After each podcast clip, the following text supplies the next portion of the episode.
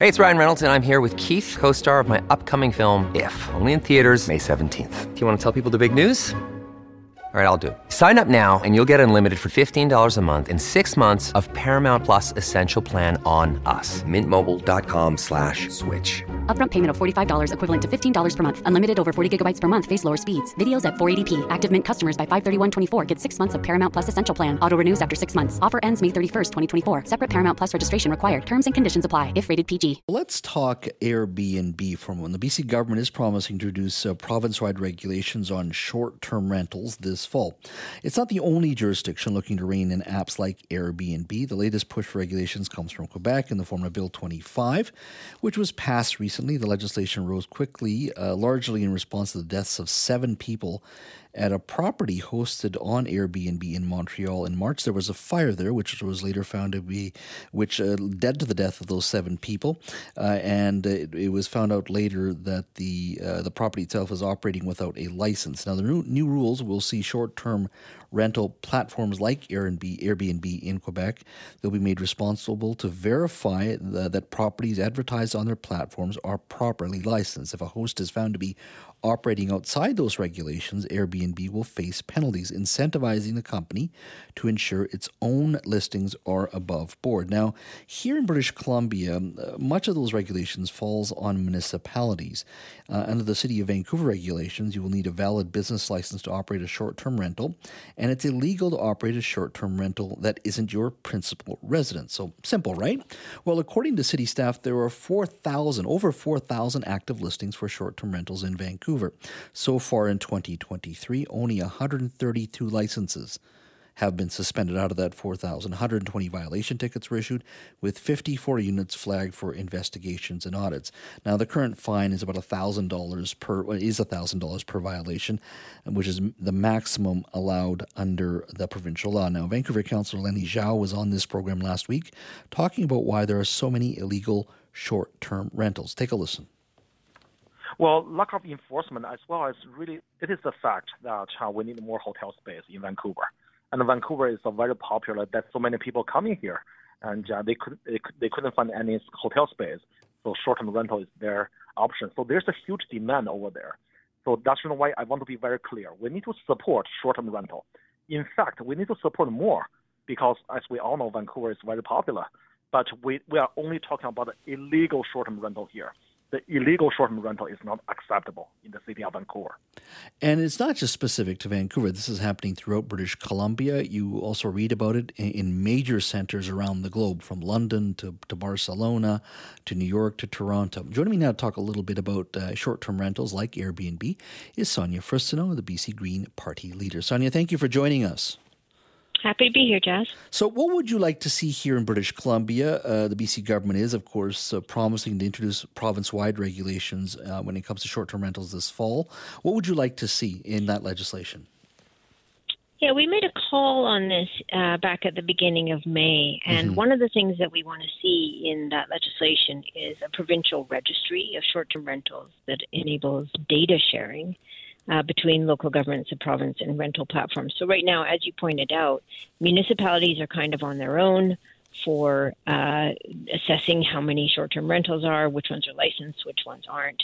And it would really help if the province stepped in and uh, created that, uh, that registry and also um, authorized regional districts to issue business licenses. So right now, unless you're in a municipality, you, you can't issue business licenses. So there's a, a kind of unregulated realm in anything outside of urban areas, and then support the compliance and enforcement. And I think the the comments that were made earlier about this, how challenging it is for cities to do this compliance and enforcement on limited budgets, but also with limited uh, ability to fine. A thousand dollar fine is probably seen as the cost of doing business for some people. And uh, but in the bigger picture, Jas, mm-hmm. I think we have to really ask the question of when we're in a housing crisis and when we are uh, allowing for this kind of unfettered uh, profiteering off of the kind of housing that we need, rental units in particular um, governments need to show that they take the housing crisis and the needs of the people who live here and who need housing here in British Columbia seriously. Mm-hmm. I think you raise a very good point. Uh, I had heard a story not too long ago of, a, of a, an individual who rented a two bedroom apartment. This is probably about five or seven years ago. I think the rents were at that time about $3,000 a month, a lot higher now. But that individual then uh, rented it out on Airbnb and would make uh, uh, close to $4,500 a month. So that $1,500 was profit every month uh, out of a condo that he was renting. He lived somewhere else. Now imagine if that individual did five or seven condominiums at a time. That's a business now. Um, how do we stop something like that? Because you know Vancouver is one challenge already in the middle of a housing crisis, but you do that on the Gulf Islands, you do that in many of these smaller communities. That that has a huge, huge impact right away. Yeah, and there's a quite a an amazing piece in Ricochet that came out last week about exactly this the the sort of Airbnb scam in Montreal and the way that that led to not only you know the fire and the really tragic deaths of people, but to the fact that long-term rental units, uh, say an apartment building with six or twelve units, was being uh, either one person would come in and say to the landlord, "Hey, you're renting those units for fifteen hundred dollars a month each. I'll rent them all from you for three thousand dollars a month each. You have one tenant. I'll take care of the whole building." And then that person turns around, uh, uses them as short-term rentals, and the the the loss here is not just the people who've been evicted from those suites who had uh, affordable rent, but then you're seeing a driving up of property values and rent costs uh, that are reflecting these increase in rental costs uh, around the city. And what I think we need uh, as a starting place is for governments to really recognize that policies and laws shape outcomes, and that unless governments uh, really determine that they're going to make affordable rentals a priority, mm-hmm. then we're going to see uh, this inevitable profiteering that is happening from what should be housing units for people who live in British Columbia and have turned into uh, profit making units for people that are willing to, um, you know, capitalize on the lack of regulation, legislation, and policy. But should uh, shouldn't these short term rentals in, and if, just talking on on housing affordability, not just mm-hmm. outright just be banned. And the reason I say this is that uh, it, the, the impact is so profound on a community uh, that you know in an area like Vancouver, it's very easy to rent something. Let's say a one bedroom for three thousand dollars, which is twenty nine hundred. I think is the average price now, median price. Uh, you could easily make a lot more money just Airbnb Airbnbing the whole thing, uh, and you'd make a lot more money doing that. I mean, at some point we have to ask ourselves, why do you wish to be involved in that business? Because uh, you know Airbnb is based in the U.S. We're not paying; they're paying very few taxes. Mm-hmm mm-hmm. here. It all goes away somewhere else. Mm-hmm. That maybe we just don't need to be in this business. I know it's harsh and perhaps yeah. anti-development, some would argue, but I don't see an upside beyond, hey, we're short a thousand hotel rooms in downtown Vancouver, which we are. Uh, but is that the overarching issue in the middle of a housing crisis?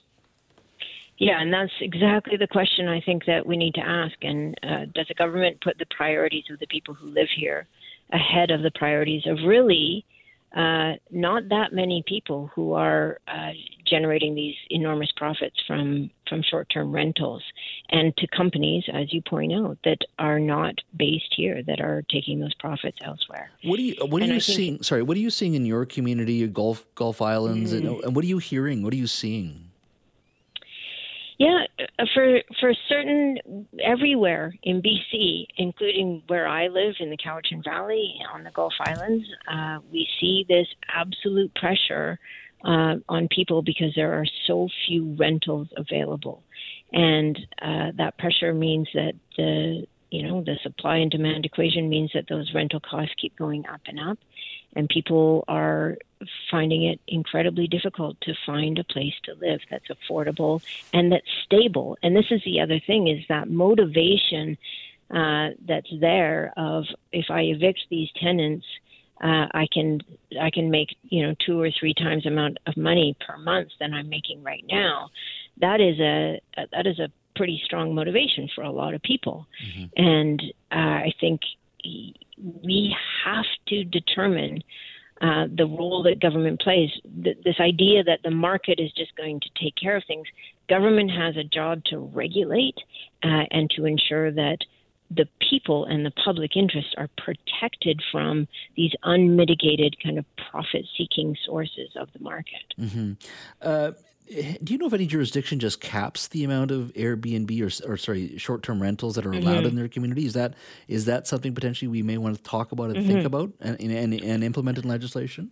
Yeah, I think that that would be an excellent place uh, to start, and just to put a hard cap on how many of these units could uh, you know a, a, community can sustain in a reasonable way, and uh, those are licensed, and anything that's not unlicensed is is really not allowed to exist. And so we need that strength of legislation and regulation in order to have that kind of outcome, where a community uh, collectively and a local government can determine mm-hmm. what what is the cap that we would allow here? But in again, Jas, it, the housing crisis is so severe right now in British Columbia that we have to treat it like the emergency that it is. I mean, I've traveled around to communities all over, and people are you know, hospitals can't find doctors and nurses to work there because there's nowhere for the doctors and nurses to live in those communities. Mm-hmm. Right? Mm-hmm. We we are in dire conditions. Well, I always remind myself when I drive down Oak and I'm coming into work in the morning, you see these 70s era rental buildings, three stories. That when the federal government was in the rental business, that's what we built, and we incentivized yeah.